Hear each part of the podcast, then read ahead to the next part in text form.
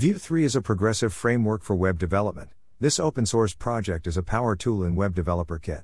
It's fast, lightweight, and easy to learn. Version 3 has many performance upgrade from Vue 2. Consuming API. For consuming API in Vue, I have two option go with fetch or use Axios. Using Axios in Vue 3 script setup is similar to Vue 2, but you may mess up with this and value. Common mistakes. One of the mistake I found most people end up is assigning the data to a state as follows. Await Axios. Get https colon slash slash json placeholder.typicode.com slash posts. Then response equals greater than info equals response.data.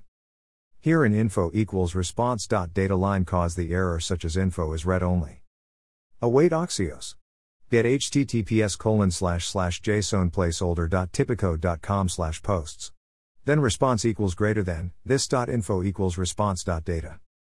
Another mistake was using the this, which will cause the error cannot set properties of undefined, setting info. How to use Axios in Vue 3. Axios calls can be used in mounted hook as follows and use value to assign the value to reactive property. Script setup import, on mounted, from vue, const, ref, equals require vue, const axios equals require axios, const info equals ref, on mounted async, equals greater than, await Axios. Get https colon slash slash json placeholder.typicode.com slash posts. Then response equals greater than, this.info equals response.data.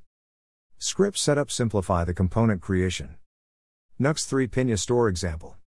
How to create Vue 3L checkbox filter. Kebab cased classes in Vue 3.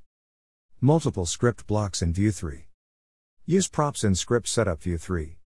L checkbox filter. Use props in script setup Nuxt 3.